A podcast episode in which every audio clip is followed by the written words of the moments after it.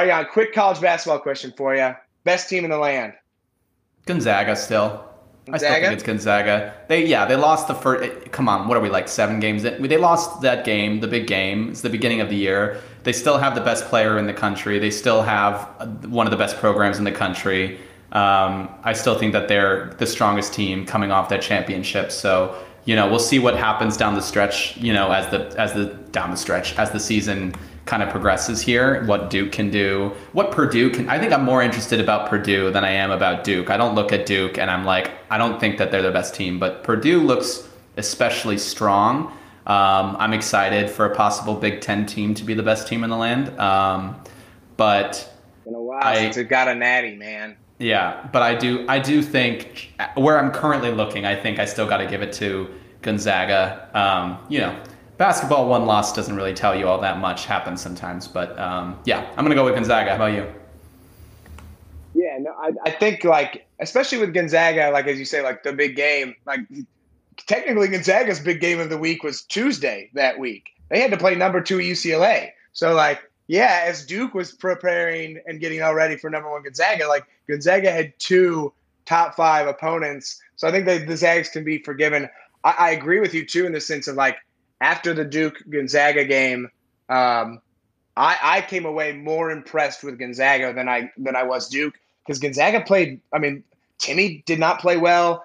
Holmgren didn't play well. And I guess it was less of them not playing like well um, as also being in foul trouble. But like it, it wasn't a well played game for Gonzaga's team as a whole. And some other guys stepped up to to keep them in it and and grab get him back in the game after Duke was kind of leading. Uh, but but Purdue is my is my number one at the moment, mm. um, and, and I, like I, I think I think they're easily the best team in the Big Ten. Uh, holy cow! Did we crown Juwan Howard a little too early?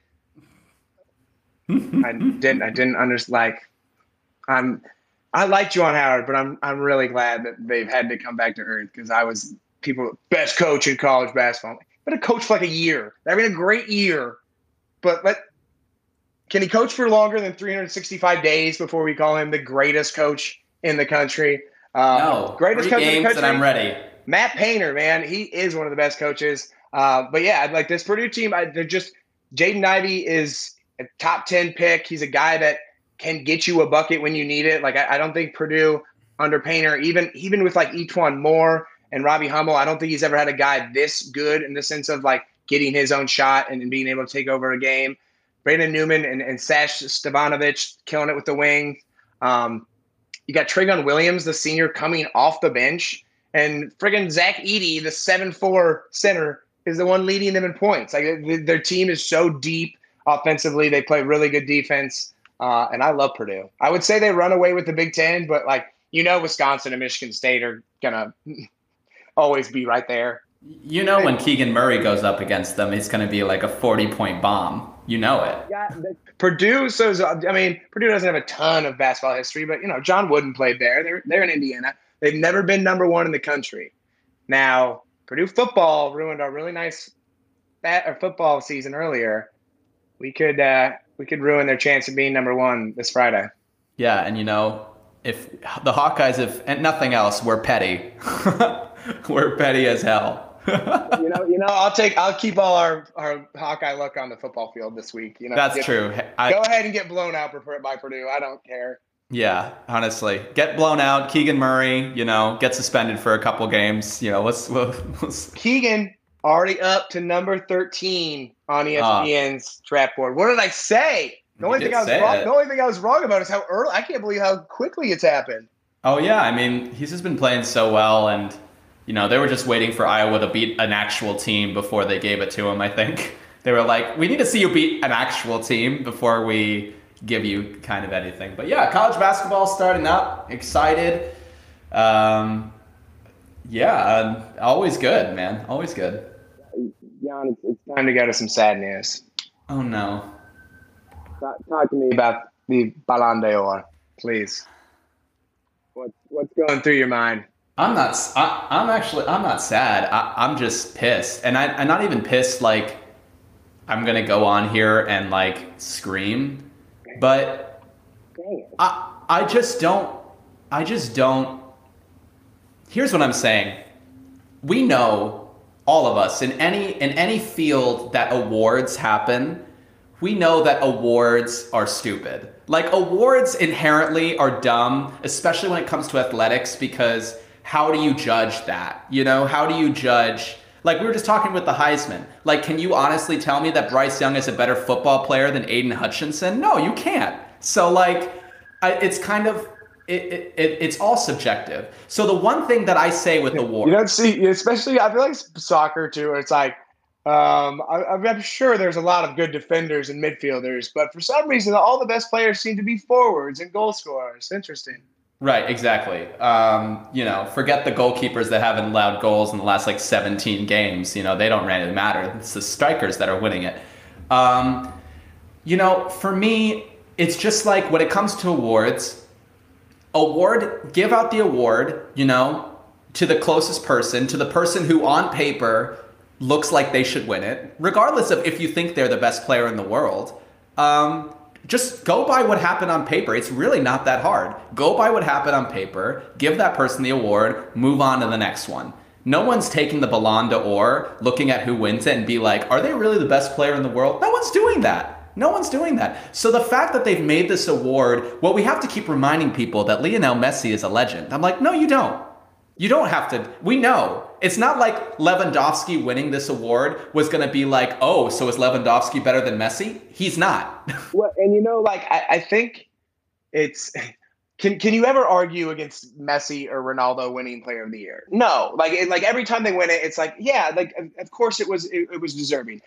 As you say though, like it it can be deserving for more than one person. I, like. There's something as frustrating as sometimes the NBA awards can be, I think there is something to be said for the fact that they are like not always just like, all right, LeBron, here you go. Because like if, if they gave it out the NBA MVP the same way they give out the Ballon d'Or, LeBron would have won the last I, I don't know 15. Like it, yeah. no one else would even get close. Like it, it just wouldn't. So I, I think like taking into all the account of like a season, but like Two, again, you can't argue it's Messi and Ronaldo, but the the so clear like stranglehold that Real Madrid and Barcelona have media wise with the like tied up with the award is so like they they both like they both just dominate the award because of it like they just control the narrative of it so much Right, and I don't even think it has too much to do with the media. I think it more has to do with they literally those people that are running UEFA, that are running FIFA, are so tied up in those two teams because of money. I think that's what it is. I honestly think right, right. well, and I guess I, I I guess like what I meant is like with like with that and like with the control of like the narrative, like it's always it's always to be them. Like it, and like you can't you can't break it. And I, like they use I think they use the media um, yeah, like it's certainly like backdoor. Like, yeah, here you go. Like, you guys want to win this award? We'll hook you up. And they, you, you know, and again, like you can't argue against a guy like Ronaldo or Messi, really. But like, the you can go back further than them, and even just like the other top three players each year, like how dominant it always is. Those those teams is like, it, yeah, we know they're really good teams, but like they can't always have the best. Th- like they don't. Like it's just like like you can't tell me Joshua Kimmich doesn't deserve to be in the top three of rankings sometime in the last few years for the Ballon d'Or. Like, but because he can't like control a, a narrative of getting that award, he's not gonna even get consideration.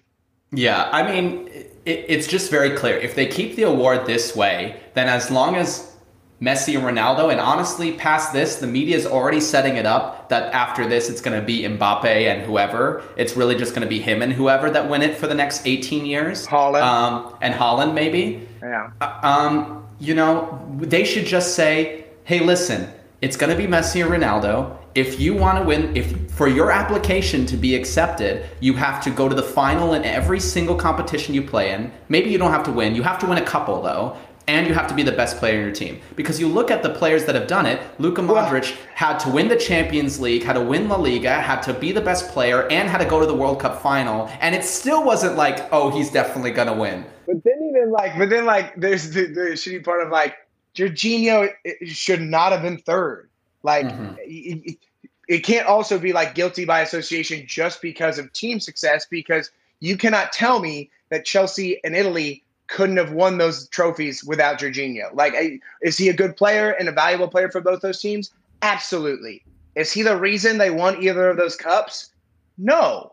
And yeah. like, so like he doesn't, which like then it upsets me because like the Luka Modric year, even he probably is as his World Cup won him the award, and I and I think deservingly so because that tournament is so important, and for also the country he was playing for, like what he did was I mean, it was insane.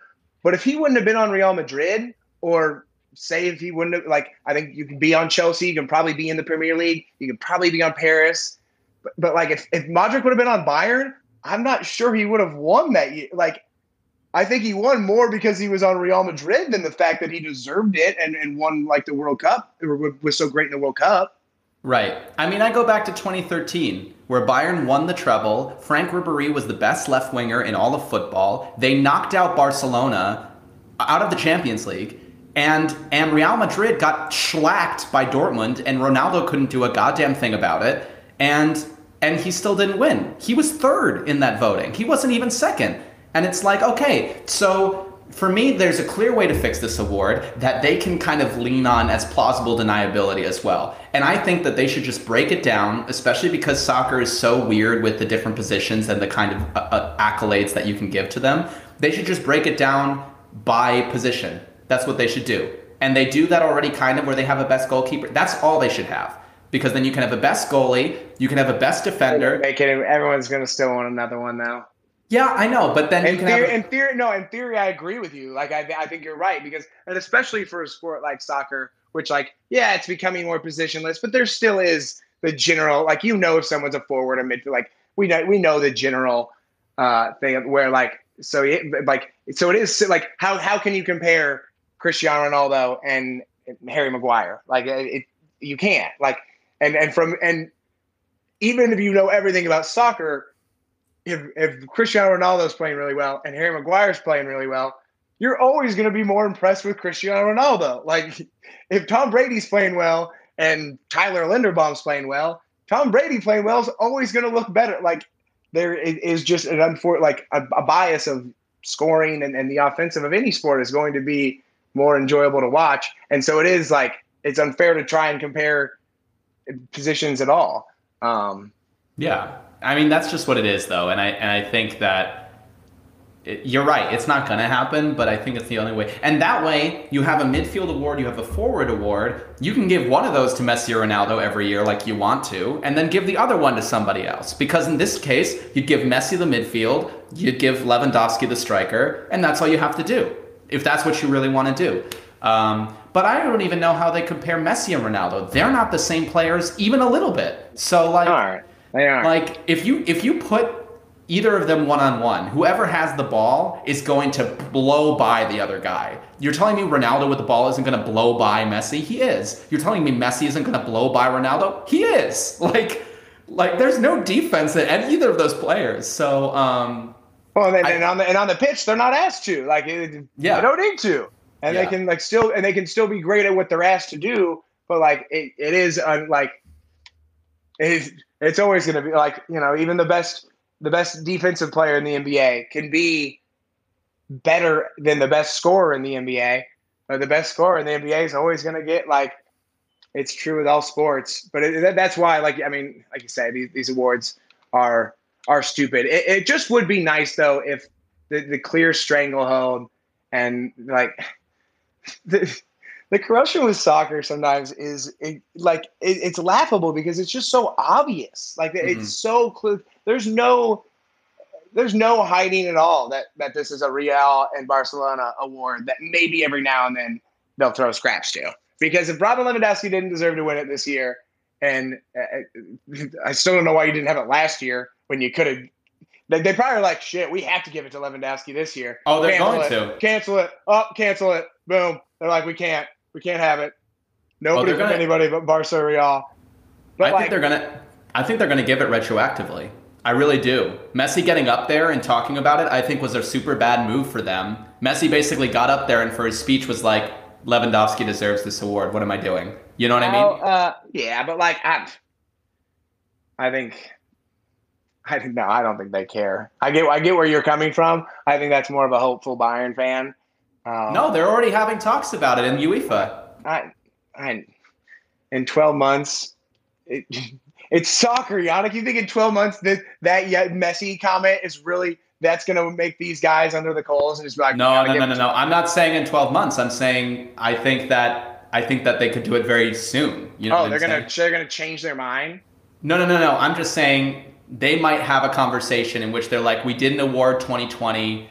We've had some Oh. conversations. We should have. Lewandowski, here's your award. I think that they could oh, do that. okay. Yeah, yeah, Yeah. They and they should.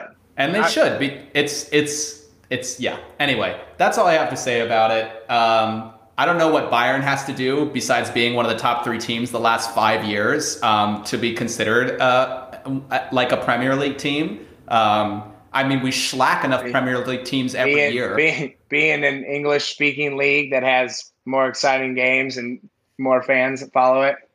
i guess man i don't know we're gonna have an exciting game this weekend klassiker i'm excited it'll be good I mean, you know, that's I, I'm just giving you the straight answer of what you need.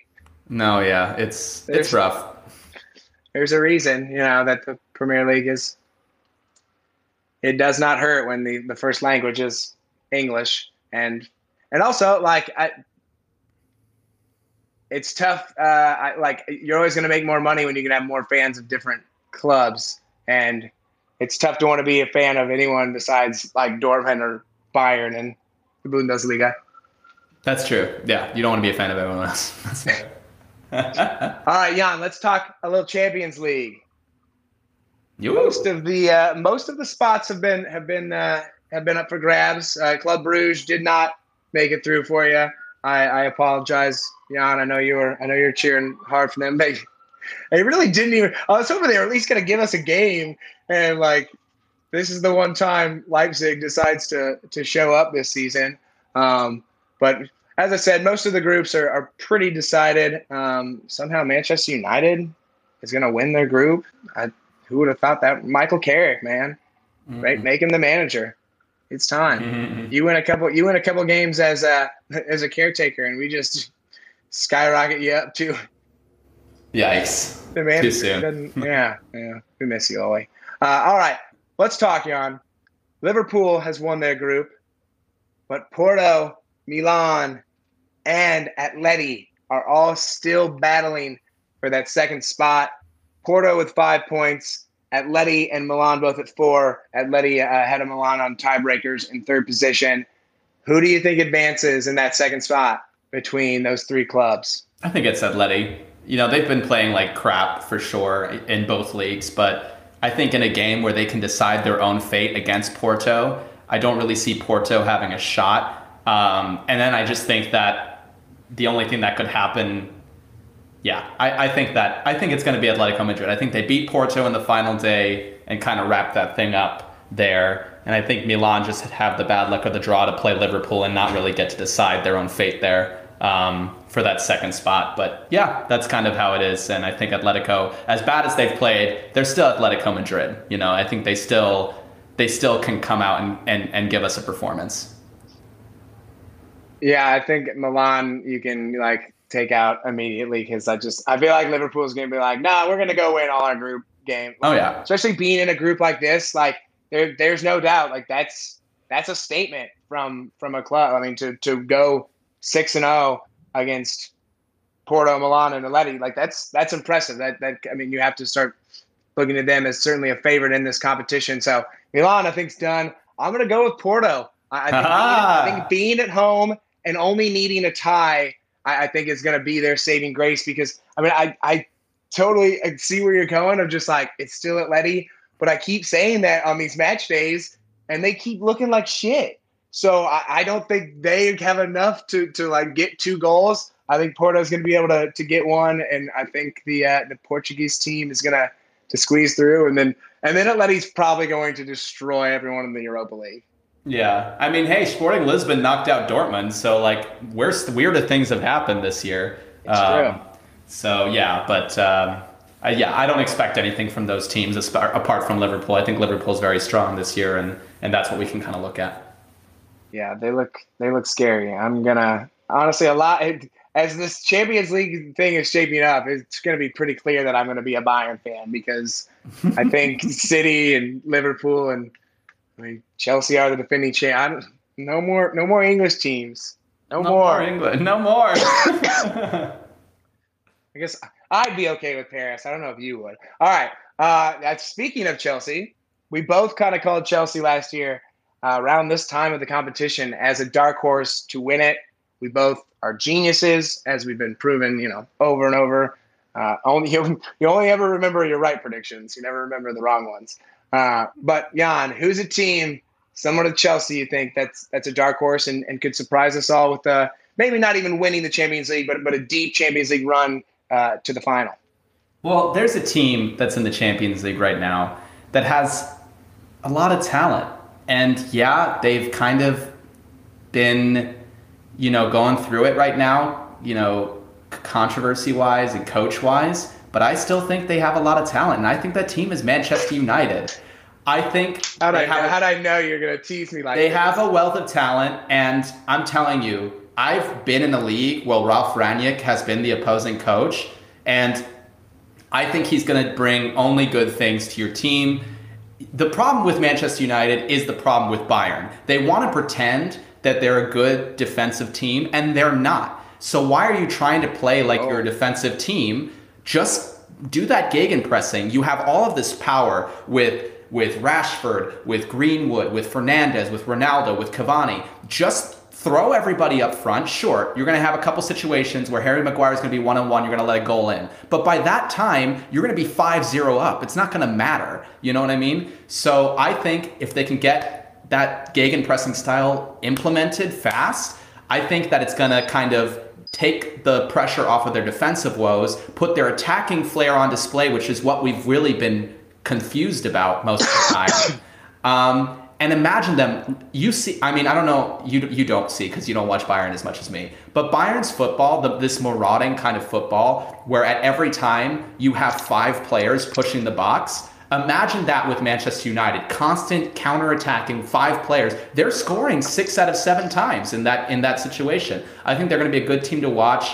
Um, and I think they have the talent to, to hold up with any team apart from like one or two. So I think that they're going to be a good dark horse. I don't think they're going to win it, but I think they'll go farther than people are expecting, especially with this coaching firing um, in the middle of everything. What I will say is this is what I'm predicting, right? So many English teams in the next round. And you, you guys can't be paired with an English team, even if they're second, because that's part of the Champions League rules.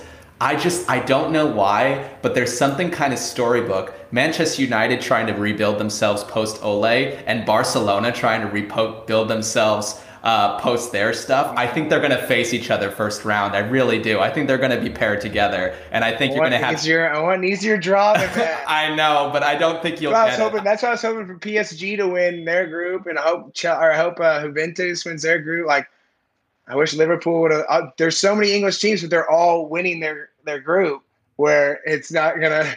Yeah, it's not going to weed it out for you. I think you guys are going to get you guys are to get put against Barcelona, and that'll be an interesting tie. Red Bull Salzburg, come on, Red Bull Salzburg. No, I'm telling you, it's That's going to be the matchup we all want. We all want that Man United Red Bull Salzburg matchup. Ah, so so. I just want you know I would take I would take Barcelona because I think we probably I think we can compete with Barcelona. I'm I just don't. Can. I just don't want like I don't want PSG because we can't. We won't be PSG. No, you won't. We already That's, did that. We already got that lucky. Don't worry, don't worry. We're going to be the ones that get paired against PSG again. I guarantee you, because they fucking hate us and they want us to lose against PSG, and that's what's going to happen. So. that's what it's going to be. And and it's going to be this whole thing. Again we're going to play psg and it's like every year the same teams play each other and that's all it is. So um, it's a tough life. it is a tough life but uh, but we have we have some interesting matchups as well. Without any german teams in the next round uh, we barely we can be placed really against anybody. So um, we'll see where we, we we we end up there. Not us dude. You got to dodge us yeah, lucky. we do get to dodge you. Lucky. Yeah, lucky, lucky. Talk about a couple teams uh, not being lucky in dodging one another. we move to European qualifying.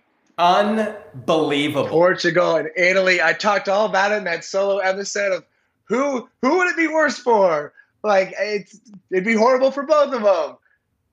Somehow they end up in the same pot. I honestly, I like.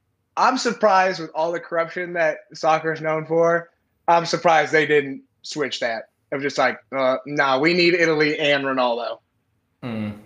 Yeah, it's it's. um But I think there's also something about Europe's football where if you if you decide to like be cocky and let your qualifying group go, you yeah. get knocked out. That's you get That's you get knocked out. you know, as much like they really don't need the ratings. It's the World Cup, so they're yeah. like, no, I'd rather see one of you guys gone.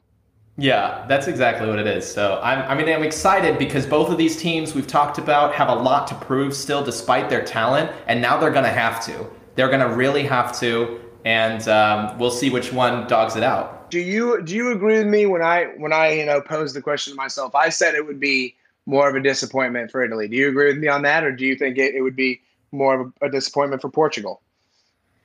Yeah, I mean, I'm Portuguese, so I feel like I'm a little biased there. But what I'll say is, I'm going to agree with you, and here's why. Because Portugal still haven't, they won the Euro, but everybody knows that Euro they should not have won. Mm. They, they like, they got a lucky strike. It's one like, of those Euros that everyone's just like, oh yeah, Portugal won that year. Yeah, against France, who we knew was the better team, and showed that two years later and won the World Cup. You know, it was it was a bad night for France. They learned some stuff from it, but Portugal just got a random strike and they won, and that's that's football, fine. Right. But like that whole like, tournament felt like that too. But that's like saying that Super Bowl where the Eagles beat the Patriots. They're like, yeah, the Eagles was the best team that year. Right. No, right. they weren't. They had a great they had a great final game. But you like get to, you get to make that claim more in soccer, but like I feel like with Port, like I feel like almost after any major tournament, like you make that claim for that team. I don't think anyone did for Portugal. Like we were all just like, yeah, good for them, but like yeah. they're not the best team. The, which, which like after every other tournament, you're always like, even after Argentina won the Copa America, like you're kind of like, oh, are they the best team in the world? But like with Portugal that year, nobody was posing that question. No, they're per, they are they are our constant European half contenders. Like they can beat anybody, but they still have not found that formula that, that is consistent, that is that is proven, that means that you think every year they're going to be in the semifinals. Every and year. they and they you know they have the same issue that belgium and the netherlands like they're a small country. Like they, they are like population wise like it's, it's just a smaller country.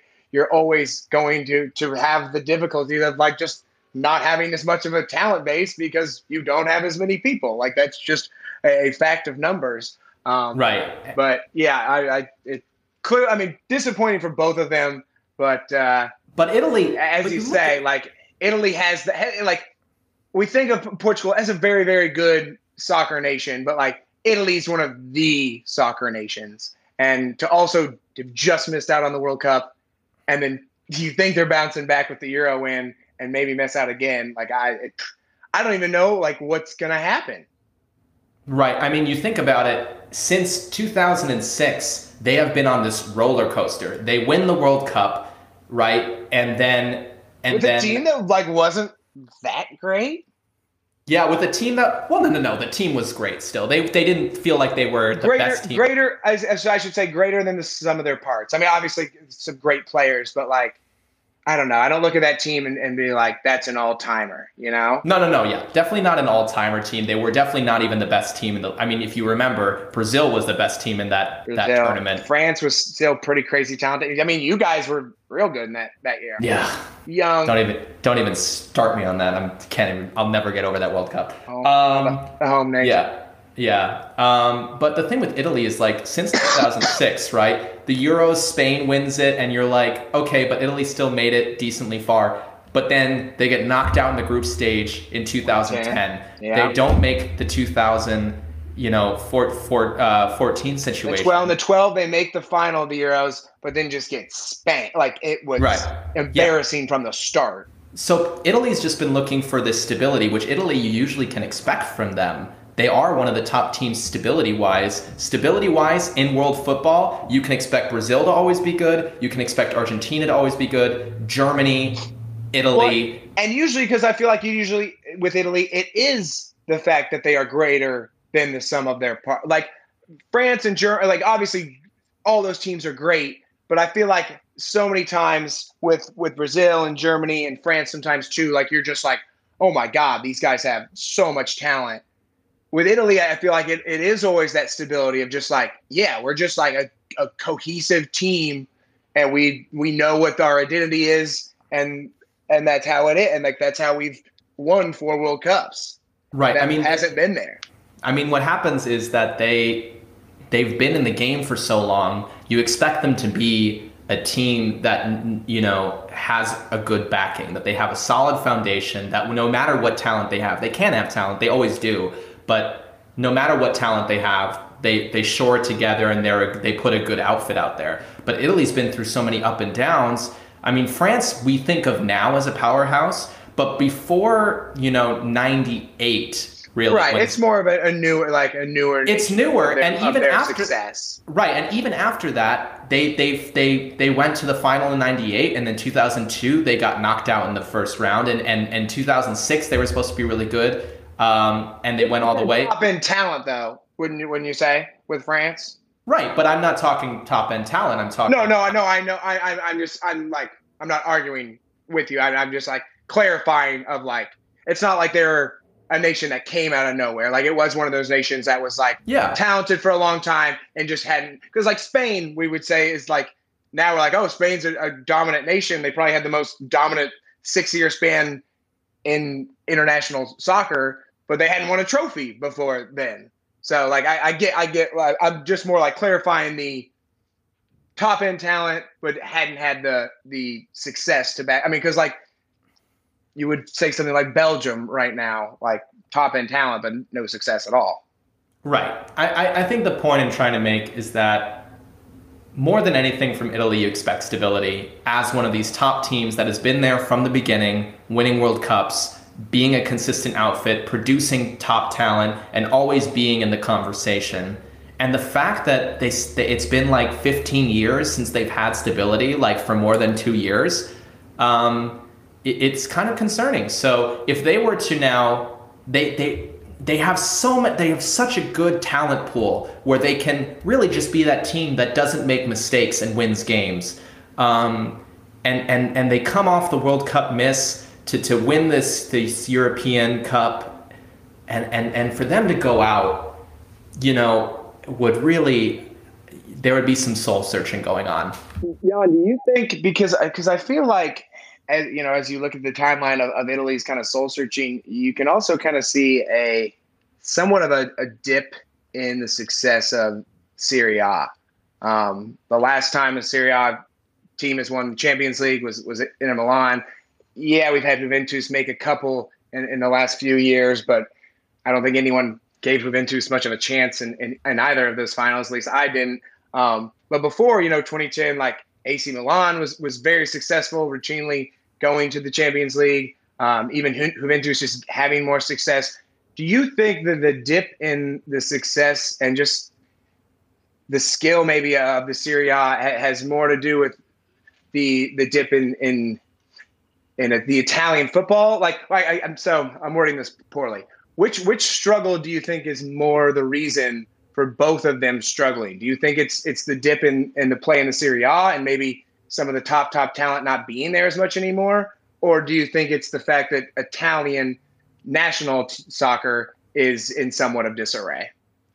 Um, I think it's the Serie A. I think it is the Serie A's fault. I don't think that they don't have top talent. I think that the Serie A is so poorly run um, at the top level as much as it is at the bottom that like there's just not a lot of confidence in these players going through. I mean, you look at the past couple years, the best teams in Italy, Juventus the AC Milans. I remember when Roma was a really good team and they would go to the Champions League and get smacked. And it's like, it, at, at some point, you have to have, especially for teams like that, where you are the players are at home and this league is strong and you're taking that strength and you're making an identity of it and putting it into your national team because that's what Germany does. Germany is just Bayern and Dortmund combined with plus three others, you know? And that's why that they're so consistent because even though the Bundesliga as a whole is not a strong league, those two teams are always pretty strong. And so there is always like a pool to bring from. Same thing with France in terms of the league ah sucks. But PSG, for the most part, the French players that are coming from there are all decently together. Spain, La Liga, falling off a little bit. However, the top teams, you know, this last year has been kind of weird, but the top teams are still at the top. And I think that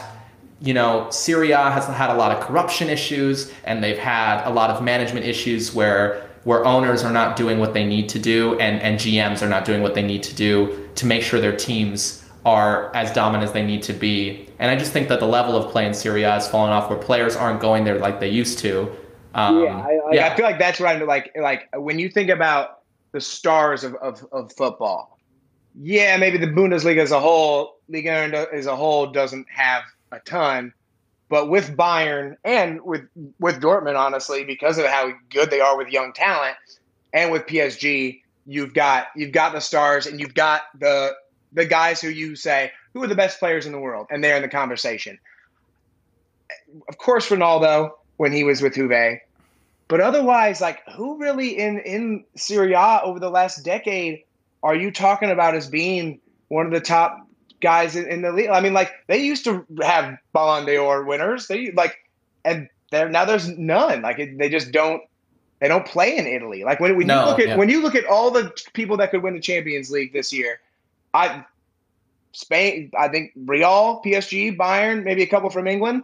I, do we think Juventus can win? I, no, it's weird. Juventus, Real Madrid is in such a rebuild mode right now, but I still think they have a better chance than Juventus. Yeah. I just think I just think, and I don't really know what it is because maybe I don't know enough about the the fiscal side of things and the and the and the and the management side of things to be able to comment on this. But I just think there's something with the Italian Football Federation in that league that they have all this talent because there is players that you thought were going to be big, right? Juventus for a while, Paulo Dybala, when he went to Juventus, you were like Paulo Dybala is going to be the next you know, Diego Milito. He's going to be the next like he's going to be fantastic and then it just never it just never happened that way, you know? And and you know, I just think all these teams have had potential and for some reason there's there's not enough of a foundation for them to keep reaping that potential. So you see these teams constantly falling off the face of the earth and then the teams that replace them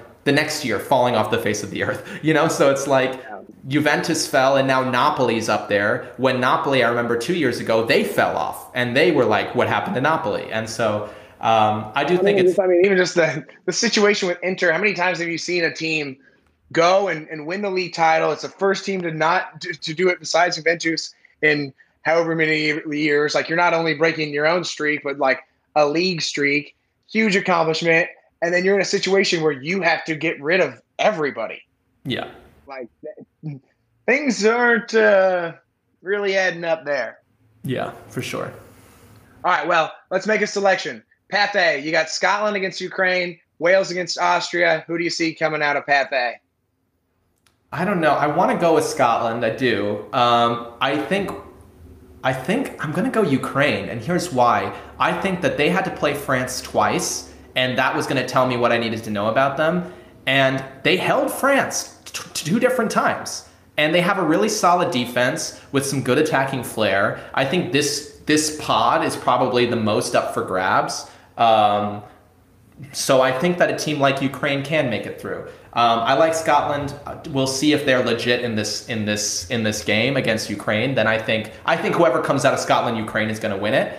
Um, but yeah, I'm going Ukraine, man. Yeah, this one does seem like pretty wide open. I when I initially looked at it, I thought like Ukraine and Austria were the were the higher seeded teams, and didn't even realize it was Scotland and, and Wales that were. I'm going with the Welsh. I mean, out of all four of these teams, who's been the most consistent over the last few years? It's easily been Wales. Uh, they make their first two European tournaments and, and do well at both of them. Uh, and that you know they haven't been to the World Cup since 1958.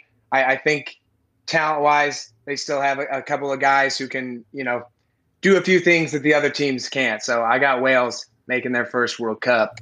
Nice. 58.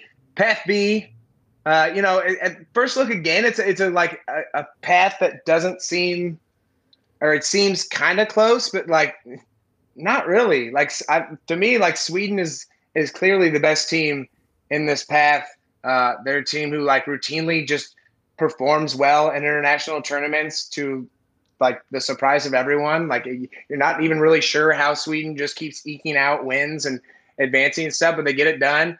Um, so I think Lewandowski's gonna he's gonna get Poland past Russia, but then I, I just think the Swedes have too much. They they really are a, a, like an underrated soccer country, in, in my opinion.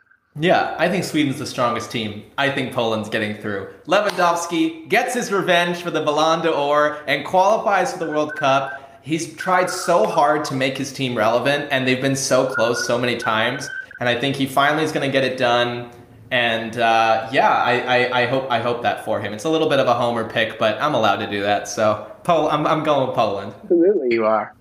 I'd love to, I'd love to see Lewandowski. I mean, like you know, you I like especially those those teams like Poland where it is like it kind of is one. I mean, they're a talented team, but there's one guy really willing the squad there. Uh, all right, Path C, we've talked all about it. Italy, Portugal. Sorry, North Macedonia and Turkey, but but I think we both can can agree we know where this one's going. Jan, who is going home? Who's going to make it to Qatar? Here's what I'm going to say before we, we, we pick between Portugal and Italy. North Macedonia is a very good team. They beat Germany. They're the only team that beat Germany in their qualifying group. I'm not saying they're going to beat Italy, but I if they knocked Italy out before they even got to play Portugal, I wouldn't sit here being like that's something that never could have happened. They have a very strong defense, and Italy is never going to be a team that I think blows a good team out. I think they're going to win against teams. I think they're going to be comfortable. I don't think they're going to blow teams out. So I think that's going to be a strong test. On the other side, Turkey is a hard team to play always. So I think I think both of these teams have a little bit of a struggle in the beginning. However, both of them are going to get through because they have to for national embarrassment reasons. Um, and I think I have to pick Portugal. I think Italy is ferocious, and I think it'll be tight. But at the end of the day, when you have a game that you need to win, and you there's a there's a team with that player that always scores and continues to this year to score in the 90th minute when you need a goal you pick that team and it is portugal and it is ronaldo and um, and that's where i'm going. I like it. You know I, I have a ronaldo jersey on. It's it's so much fun having him be back on manchester united and i can take pride in hearing his name um, I, uh, I, I think it's going to be the Italians. I think Portugal is probably the more talented team. I, I think like they they really are just so so so talented and uniquely talented. But I, I I trust in the Italian process and the fact that I, I like I just don't I just don't see Italy like they can't miss two World Cups in a row, especially after winning the Euros. I, I think they find that that groove a little bit more. Uh, they, they really shouldn't even. I mean, both these teams shouldn't be here. They both got lazy on that that last day. Uh, but I think Italy's is a little more uh, forgivable. Um, so yeah, I got I got the Italians advancing. Sorry, Ronaldo.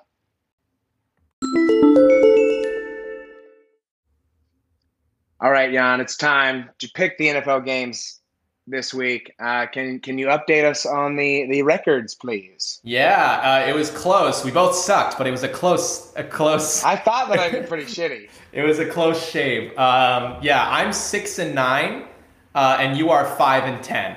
Um, uh, you you predicted that the Raiders would would cover against the Cowboys, which was great. But then you also picked the Jags over the Falcons, which was a mistake. Um, and I think there was one other. Oh, you. I think there was one other team that you picked that was also that got schlacked. Um, we both got schlacked because the, Bang- the Bengals and the Steelers. I picked the Steelers to beat the Bengals. Yeah, and but I also did not happen. Yeah, I also I picked that too. We had a lot of the same bad ones. There was one other one that didn't go your way. Um, but it was really close. So um, six and ten, or six and or six and nine, five and ten. We are everything to play for, baby. That's why they pay us the big bucks. Woo! All right, let's make our way through these games. We'll start with tonight's game. So unfortunately, you know, this won't help you all, but uh, too damn bad. We're still going to pick it. It's the Cowboys. It's the Saints. Cowboys are favored by six at the moment. Who do you got, Jan?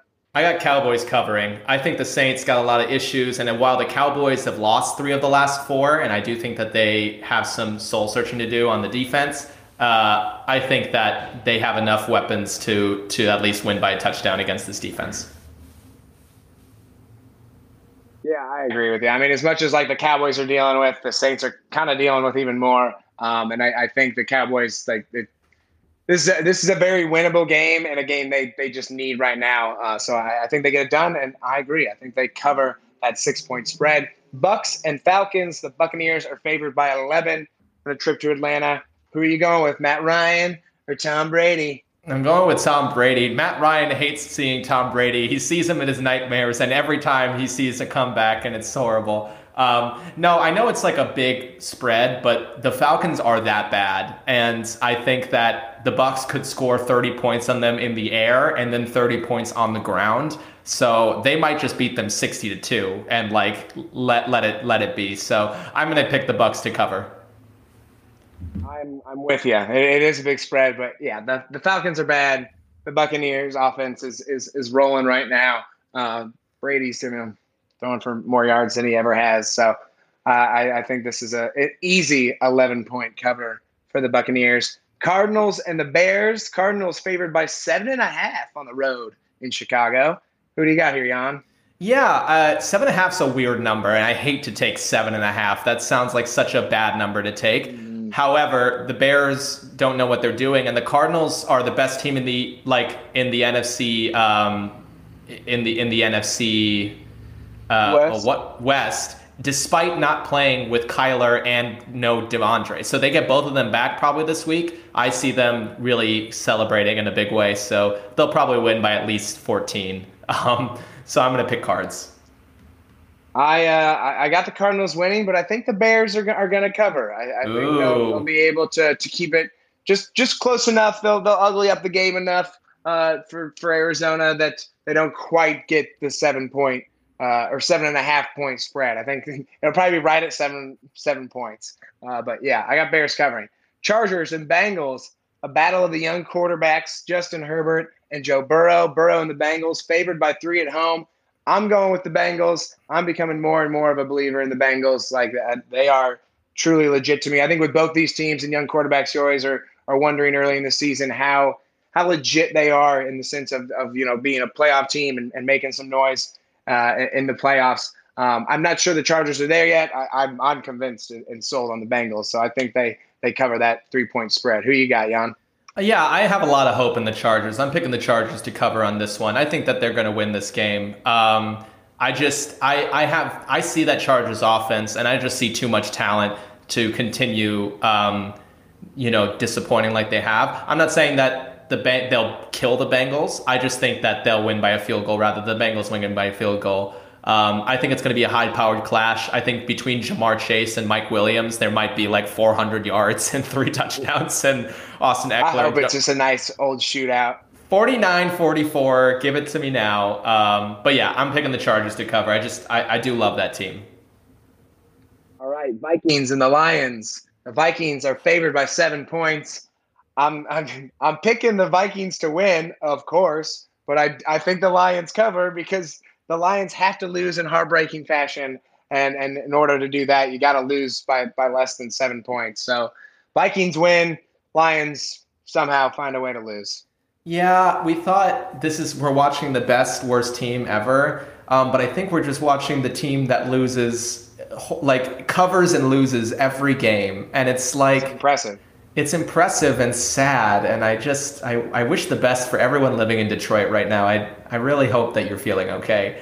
Um, but yeah the lions excited about your like team and the future of your team. Yeah the lions are gonna the lions will cover. It'll be a close game but vikings are the better team and they'll and they'll eke it out. And everybody's saying oh dalvin cook. Yeah but alexander mattison is dalvin cook. Like we pretend he's not but like he's ridiculously good. Um, so it's the same person. It's the same person. Alexander Mattison really is. He, he's quite a good one. All right, Giants and Dolphins. Dolphins favored by four. Who do you got? I don't care what they did last week. You cannot sit here. The Panthers are horrible. Let's like get that straight. Like, yeah, the defense we thought was better, but the Panthers are not a good team. And the Dolphins being favored by four over a Giants team that just kind of showed out against Philly, I think it's weird. So the Dolphins suck, yo. So the Giants are going to cover. And I, th- I know the Giants are also not a great team, but I, I'm never putting my money on the Dolphins. Ne- never in a million years. The Dolphins have won four straight games, Jan. They were yeah. one and seven, dead what buried. They got all the momentum. They got all the momentum in the world. They're going up against the Giants. I, I got I got Miami winning. I got I think they I think they roll their momentum uh, between two teams that neither of them are all that good. And, and I think Miami's actually doing some good things uh, against, of course, teams that aren't that good. But guess what? The New York Giants ain't that good. Yeah. The other New York team, they are a seven point underdog at home to the Philadelphia Eagles, another NFC East team tough loss for the Eagles to that Giants team last weekend. Who do you got between the Jets and the Eagles, Jan? I think Eagles, easy cover. Jalen Jalen Hurts is still Jalen Hurts. Granted, he's not like as dominant as we thought he would be, but I think you know the Jets had a good win against a horrible Texans team. Good for them. Um, but I still think the Eagles are the clear favorite team by more than a touchdown. Yeah, I'm with you. I, I bad bad performance of the Eagles last week against the Giants, and you know the Jets are Jets are always a good bounce back team to play. Uh, Colts against the Texans. Colts are favored by 10 in this one. Who do you got in this divisional game? Yeah, I don't know why, but I feel like the Texans are gonna are gonna cover. They're gonna lose, but I think they lose by a touchdown. I don't know why. I just have that feeling though. I'm gonna I, am gonna say that. I, I, I respect that. I, I like that. Um, I, am taking the Colts, but I, I I think the Texans Texans are a good are a good bet here. Like I I think they'll I mean, anytime you got a divisional team or divisional battle, it, it, they're, they're usually closer than you kind of expect. And, and the Texans have shown more heart than we expected, but I do have the Colts. Washington going to Vegas. The Raiders favored by two and a half. I got Vegas winning this one. I think they had a really nice win last week against the Cowboys. It's been a very up and down season for Vegas, obviously, both off and on the field. Um, but I, I, as, as much momentum as Washington's getting, um, similar to kind of Miami, I still think the Raiders are the better team. I got Derek Carr and Vegas winning and covering that two and a half. Yeah, let me give you a little thing. Never have I ever, you know, been successful when thinking the Raiders were going to win two straight. So I, I think. I think the Raiders, they just, and not even like win two straight. I just think every time they come off a big performance like this, they disappoint the next week. Um, and Washington could have disappointed this week. They they almost lost to Seattle, but they didn't. They got the win. Um, and I and I and I think that they'll win an ugly game between them and the Raiders. I still think their defense um, can can get it done. So yeah, going with Washington on that one. Washington. All right, Jags and the Rams. The Rams are favored by 13 at home. Who do you got? Oh, I hate to say this. I think the Jags are going to cover. I think they lose by 10. I'm going with you. I'm with you, man. I'm taking like, the dog Jags as well because everybody thinks, oh, the Rams aren't broken and they're gonna like, you know, wipe the floor with the Jags and they'll be right back to green and gold. But I think that the Jags have shown that they'll they'll capitalize on your mistakes, um, and they're they're gonna lose. But I think either because they come back late or because they stay it stays a low scoring game. Um, I think I think the Jags have what it takes to like keep this closer than 13 points. I'm with you. Yeah, like I, there's nothing that like I mean, as we talk about get right games, there's nothing about the Rams like performance. Like they, their game against the Packers was not as close as 36 to 28. Like the Packers were in control of that game the, the whole time. Um, so I, there's nothing to convince me that the Rams are just going to start playing better. I think, like I said, I think Jags will take advantage of that. Rams win, but I'm with you on the cover. Ra- Ravens against the Steelers. The Ravens four and a half point favorite on the road. Yeah, if I've learned anything watching NFL over the last 15 years, it's that an AFC North battle between the Ravens and the Steelers is going to be won by a Justin Tucker 55-yard field goal. Like, like let's that's what I know about this game. So you're giving me four and a half. Um, that's pretty easy. I think the Steelers will cover and the Ravens will win by a field goal in a game that ends up being like 11 to six. Like truthfully, 11 to six would would would cover. yeah. You don't want to let you well, 11 to eight. 11 to 8 11 to 8 there you go yeah. 11 to 8 uh yeah i mean very very true i i don't know why i have any more faith in the steelers after last week but i do think like especially with the comments mike tomlin's made ryan clark's made I, I think there's still enough self-respect on that steelers team where they come out and and beat a team mostly that like the ravens are i think the ravens can still win the afc the team that they are they are right now is not as good as their eight and three record like would show, and so I think Pittsburgh's able to check themselves, you know, step up to the plate and get this win. 49ers on the road to Seattle. The Niners are a three point favorite. I'm going with with San Francisco all day. I mean, everything that could be going wrong is going wrong in Seattle. Meanwhile, the Niners are another team that's that's kind of finally catching their stride. They've won a few in a row back in the playoff race. Jan, who do you got there? I mean, after seeing the Seahawks not be able to score against like Washington until the last play, I'm sorry. This game is going to be ugly. The 49ers might blow Pete Carroll out of his job in this game. It might be 45 to 10. Like, it, truthfully, this might be the end of this Pete Carroll oh and oh Russell Wilson partnership. I'm sorry, the 49ers are in position to to dominate them. They have the better run game, they have the better pass game, their defense is looking set, their organization looks like they know what they're doing. Meanwhile, Russell Wilson can't throw the football. DK Metcalf's getting like one target a game. You know, they don't have a run game. Their defense can't stop any it the 49ers might might embarrass them. The 49ers might send Seattle back into the dark ages with this game. I'm just saying, easy easy cover for San Francisco.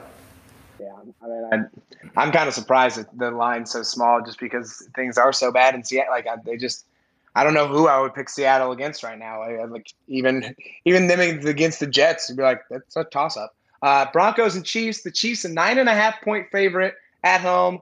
I'm going with the Chiefs all day. I think the Chiefs are going to finally start being the Kansas City Chiefs we normally know. Like we all know, Mahomes is not going to keep playing as poorly as he has. They're still doing fine. The Broncos still haven't beaten anybody good. I, they're not going to beat the Chiefs, and and I think and I think the Chiefs want to make a statement on Sunday night. Yeah, I I beg to differ. The Bronco, Broncos beat the Cowboys, and the Cowboys are a decent team. Um, but you know, I think that the Chiefs are going to win. I think the Chiefs will win by a touchdown and a field goal, but nine and a half is a lot. So I think the Broncos cover. They'll lose. Um, but I think the Chiefs offense, I still need to see one more game before I'm like, they're the dominant offense again because they've had so many problems this season. I don't necessarily think they're quite right. If they come out of this bye, they beat Broncos by like 17 points, 14 points, then yeah, I'm, I'm ready to go there. And I still, if it's gonna happen.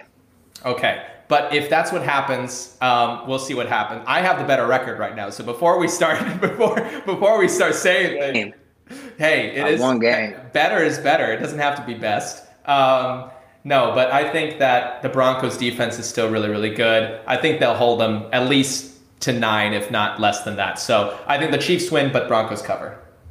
All right. Last game, Jan. Your Patriots against the Bills. Bills are a two and a half point favorite. Who you got? Oh, this is easy. Patriots all the way. I'm sorry. The Patriots against the Titans and the Colts have I, I knew that those two teams were gonna were gonna not be as difficult of a test as the Bills is. Like I knew Titans have some issues losing Derrick Henry, obviously, and the Colts they they look like they're ascending, but they still have some things to figure out. They, I mean, they crushed both those teams.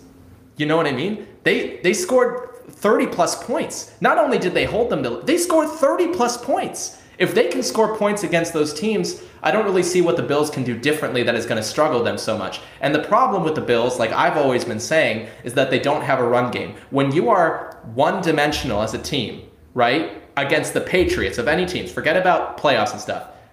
Bill what he likes to do and what he's always good at is he takes away your best option. And when your second best option, the run game, doesn't exist, that that's a recipe for disaster. You know, Josh Allen is going to really have to go into his pocket and play the best game he's ever played to win this game. Um, I'm not saying the Patriots are going to blow them out. I, I, I don't think the Patriots have the kind of offense that you can assume is going to blow anybody out.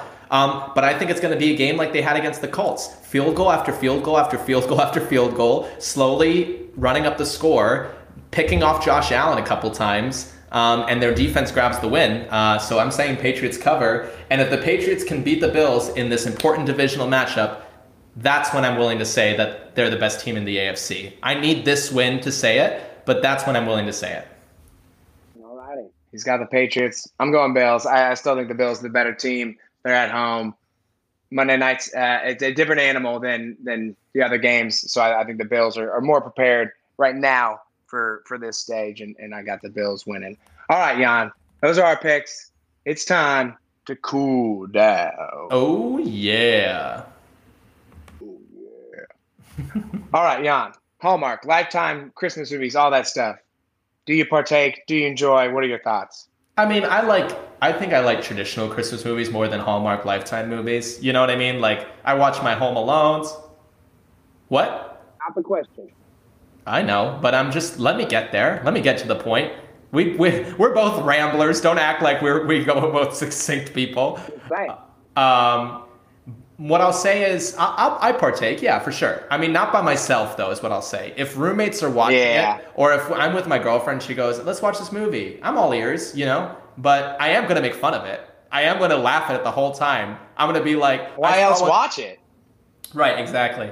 Uh, I saw one the other day, which was like, you know, city girl goes to a ranch to find herself and learns how to ride horses with a cowboy, and it's like Dude, rodeo it's Rodeo and Juliet Christmas or something, and I'm like, this is this is this is like some big company too, like coming in and it's gonna destroy this like the cookie store, like the company they're always like gonna destroy. I'm always just like, how is that a business anyway?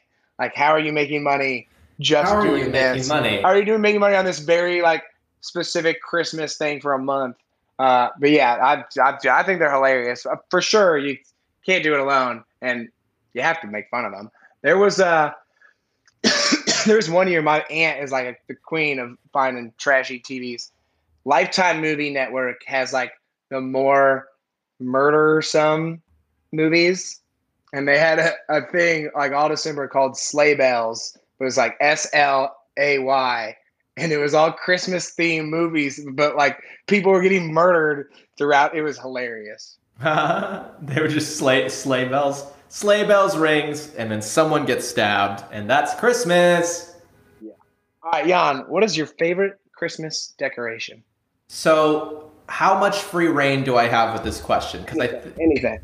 I like anything Charlie Brown Christmas themed. Is my favorite Christmas decoration. I love like Snoopy Christmas stuff and and Peanuts Christmas stuff. So I don't know if I have a favorite like item, but I do. If it's Charlie Brown Christmas themed, I'm usually into it. So that's that's my, my favorite one is. I dig that. All right. It's quick fire question time. All right, let's do it. Fun questions are done. Okay. What do you where do you think Man United should go in their with their managerial situation? Yeah, it's interesting. I love Ralph Rangnick. Um, I think that he's going to do a lot of good for you guys, but he doesn't want to be a coach. He wants to be a GM. Um, so I think, you know, what I think would be great I don't know if, if, if they can do it, but I think you guys had the right idea with Ole in terms of having this Manchester United favorite there, you know, because it does give the fan base something to, to tide over. Um, and it does give you a certain excitement. What I would love is if Ralph Rangnick gets in there and, and he mentors Michael Carrick to really be a good coach. He's like, this is how we're going to run the team. This is how you're going to do tactically. Here's how you're going to use the players. And then at the end of the season, Ralph Rangnick gets promoted, kind of in in leadership in Manchester United, like he always wants to. It's going to take a lot because he's really going to ask for the house. That's how his thing is. AC Milan wanted to hire him, but they said no because he was like, okay, but I'm going to take over AC Milan then. I want you to know if I'm going to be here, I'm going to change the dynamic of this club, all of it. And I think Manchester United is willing to listen to that conversation. So I think they're willing to give him that should the rest of the season go well. But yeah, I think mentoring Michael Carrick and then kind of taking control of the club between him and Rangnick, I think you got your answer right there. I love it. I mean, some some sense of direction is, is certainly at like what we're mostly needing right now. Um, right. And like some like identity as a, a team. So if that's what Rangnick can bring, I'm all for it. All right, this is a big one. Are you ready to say that the MVP is Steph Curry's to lose?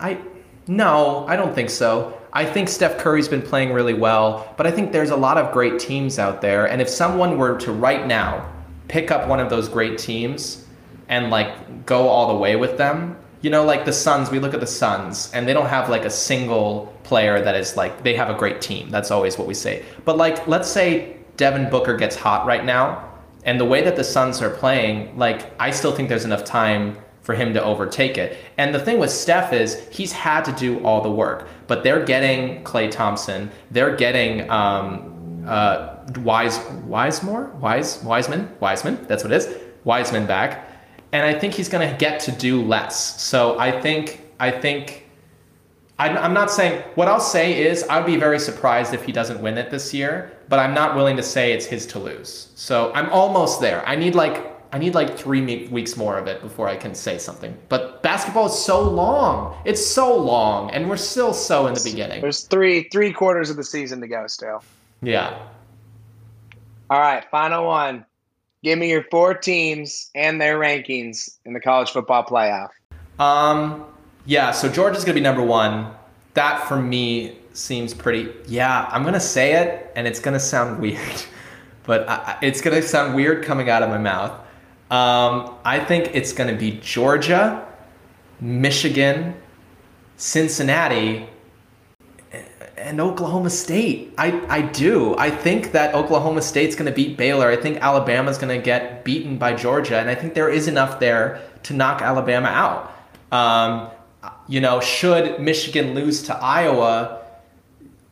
No, but even then, you know what I'm saying? Like I, I, I think that I think that it's going to be those three, and I think Alabama because they have to play Georgia get knocked out. You think you think 11 to Michigan would get who loses the Big Ten would get in above Notre Dame at 11 and one?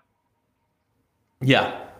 All right. I think in that situation, the playoff committee goes to that Brian Kelly situation. I think that's where they go to it, and they're like, listen, like yeah, but Michigan beat Ohio State and they still have Harbaugh. You know what I mean? Like, if they get left out because of that, I will be so upset with college football because yeah, like but, I get I get like why it makes sense, but that's so it's so like that's dumb. Like they they especially in that situation where to me it's like look, Michigan, you had your chance to to make it. So if you can't win the game, especially a game you should win, that you're you win and you're in. If you can't win that game, then I'm. It's tough for me to to reward you, but we shall see. I hope Michigan's not in. Well, I mean, I guess they get in, I hope they're not Big Ten championship. You're off the hot seat, Jan. You survived the quick fire questions. It's been another beautiful, beautiful episode of Two Beers, Please. Thank you guys so much for listening in.